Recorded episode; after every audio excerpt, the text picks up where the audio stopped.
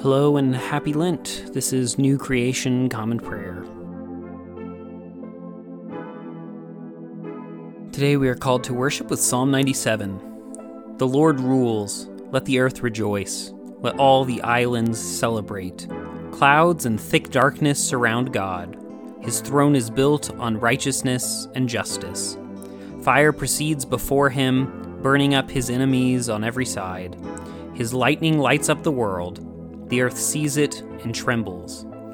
The mountains melt like wax before the Lord, before the Lord of the whole earth. Heaven has proclaimed God's righteousness, and all nations have seen his glory. All those who worship images, those who are proud of idols, are put to shame. All gods bow down to the Lord. Zion has heard and celebrates. The towns of Judah rejoice. Because of your acts of justice, Lord, because you, Lord, are the most high over all the earth, because you are so superior to all other gods. Those of you who love the Lord hate evil. God guards the lives of his faithful ones, delivering them from the power of the wicked. Light is planted like seed for the righteous person, joy too for those whose heart is right. Rejoice in the Lord, righteous ones, give thanks to his holy name. Today's Old Testament reading comes out of the book of Genesis, chapter 49, verse 29, through chapter 50, verse 14. Jacob ordered them, I am soon to join my people. Bury me with my ancestors. The people who know the, the celebratory the shout field, field of Ephron, the they walk in the light in the cave that's in the field of Machpelah near Mamre in the land of Canaan, and are Abraham by your righteousness from Ephron the Hittite. You are the splendor property. of their strength. That is where Abraham and his wife Sarah are buried, because where Isaac and his wife Rebekah are buried. Our king belongs and where I buried the Holy One of Israel. It is the field and the cave in it that belonged to the Hittites. After he finished giving orders to his sons, he put his feet up on the bed, took his last breath, and joined his people. Joseph fell across his father's body, wept over him, and kissed him. Joseph then ordered the physicians in his service to embalm his father, and the physicians embalmed Israel. They mourned for him forty days because that is the period required for embalming. Then the Egyptians mourned him for seventy days. After the period of mourning had passed, Joseph spoke to Pharaoh's household. If you approve my request, give Pharaoh this message My father made me promise, telling me, I'm about to die. You must bury me in the tomb I dug for myself in the land of Canaan. Now let me leave and let me bury my father, and then I will return. Pharaoh replied, Go, bury your father as you promised. So Joseph left to bury his father.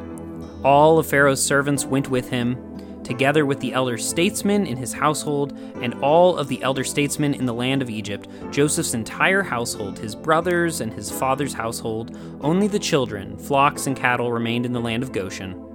Even chariots and horsemen went with him. It was a huge collection of people.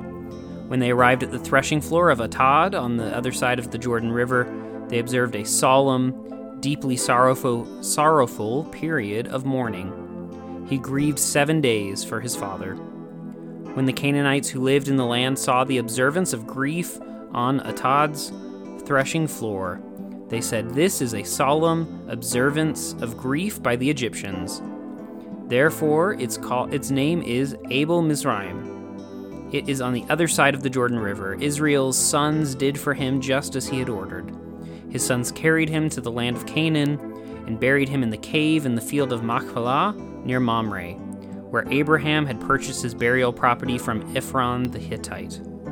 Then Joseph returned to Egypt, he, his brothers, and everyone who left with him to bury his father. Today's epistle reading comes out of 1 Corinthians chapter 11 verses 17 through 34. Now, I don't praise you as I give the following instruction, because when you meet together, it does more harm than good. First of all, when you meet together as a church, I hear that there are divisions among you, and I partly believe it. It's necessary that there are groups among you to make it clear who is genuine. So when you get together in one place, it isn't to eat the Lord's meal. Each of you goes ahead and eats a private meal. One person goes hungry while another is drunk. Don't you have houses to eat and drink in? Or do you look down on God's churches and humiliate those who have nothing? What can I say to you? Will I praise you? No, I don't praise you in this. I received a tradition from the Lord, which I also handed on to you. On the night on which he was betrayed, the Lord Jesus took bread. After giving thanks, he broke it and said, This is my body, which is for you. Do this to remember me. He did the same thing with the cup after they had eaten, saying, This cup is the new covenant in my blood. Every time you drink it, do this in remember to remember me. Every time you eat this bread and drink this cup, you broadcast the death of the Lord until he comes. This is why those who eat the bread or drink of the cup of the Lord inappropriately will be guilty of the Lord's body and blood. Each individual should test himself or herself and eat from the bread and drink from the cup in that way. Those who eat and drink without correctly understanding the body are eating and drinking their own judgment. Because of this, many who of you are weak and sick, and quite a few have died. But if you have judged, if we have judged ourselves, we wouldn't be judged. However, we are disciplined by the Lord when we are judged, so that we won't be judged and condemned along with the whole world. For these reasons, my brothers and sisters, when you get together to eat, wait for each other. If some of you are hungry, they should eat at home so that getting together doesn't lead to judgment. I will give directions about the other things when I come. Today's gospel reading comes out of the Gospel of Mark, chapter 8, verses 1 through 10. In those days, there was another large crowd with nothing to eat. Jesus called his disciples and told them, I feel sorry for the crowd because they have been with me for three days and have nothing to eat. If I send them away hungry to their homes, they won't have enough strength to travel, for some have come a long distance. His disciples responded, How can anyone get enough food in this wilderness to satisfy these people? Jesus asked, How much bread do you have? They said, Seven loaves.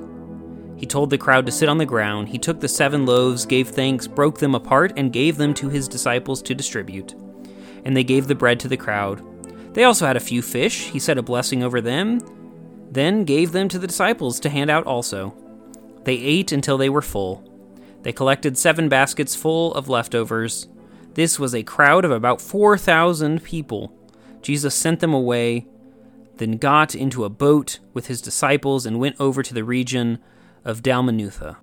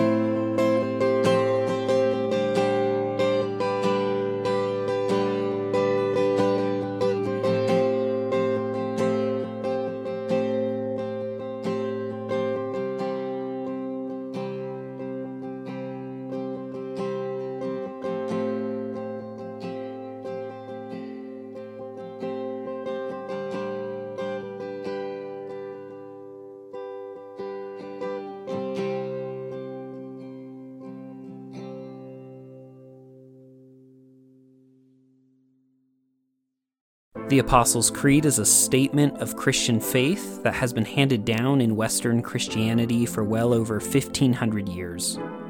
While shorter than the Nicene Creed, it beautifully summarizes the core tenets of Christianity about the triune God and the people of God called the Church. It faithfully hands down through the ages the beliefs given to the Church by the first apostles of Jesus Christ, generation to generation. Now, let's recite that faith handed down so beautifully together. I believe in God, the Father Almighty, creator of heaven and earth. I believe in Jesus Christ, his only Son, our Lord. He was conceived by the power of the Holy Spirit and born of the Virgin Mary. He suffered under Pontius Pilate, was crucified, died, and was buried. He descended to the dead. On the third day, he rose again. He ascended into heaven and is seated at the right hand of the Father. He will come again to judge the living and the dead. I believe in the Holy Spirit, the Holy Catholic Church, the communion of saints, the forgiveness of sins, the resurrection of the body, and the life everlasting. Amen.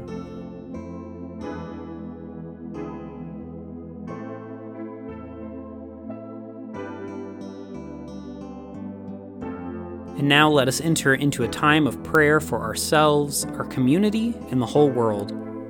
I invite you, wherever you're joining with us, to lift up your prayers, either out loud or silently, wherever you are today. Let's pray. Lord, we pray for your church, both our local congregation and the church worldwide. Help us to be unified in our mission today and to be great co partners with your Spirit wherever we find ourselves.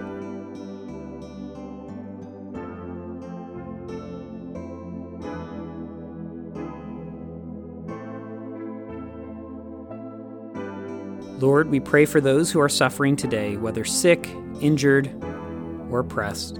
Be with them, supply their needs, and bring justice today, we pray.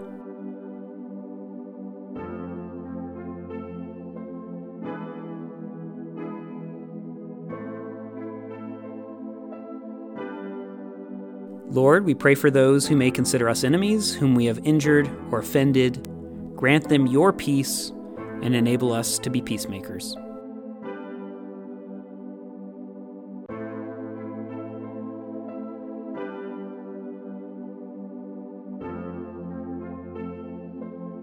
Lord, we thank you for your many blessings, including these.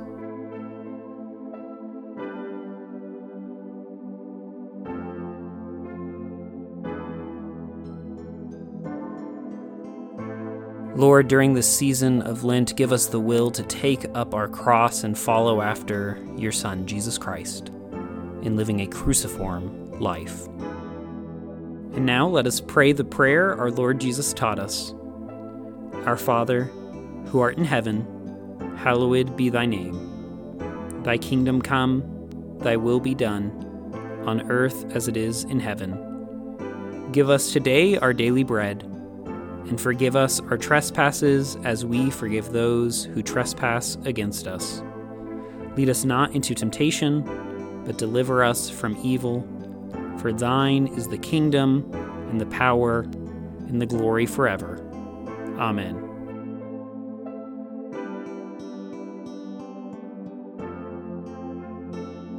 As we depart this time together, go with these words from Psalm 94. The people you discipline, Lord, are truly happy. The ones you teach from your instruction, giving them relief from troubling times, until a pit is dug for the wicked. The Lord will not reject his people, he will not abandon his very own possession. No, but justice will once again meet up with righteousness, and all whose heart is right will follow after. Go today in the grace and peace of our Lord and Savior Jesus Christ. We'll see you tomorrow.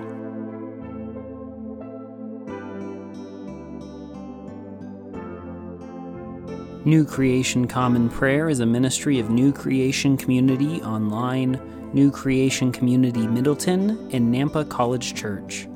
You can find out more about our ministries by visiting nampacollegechurch.com.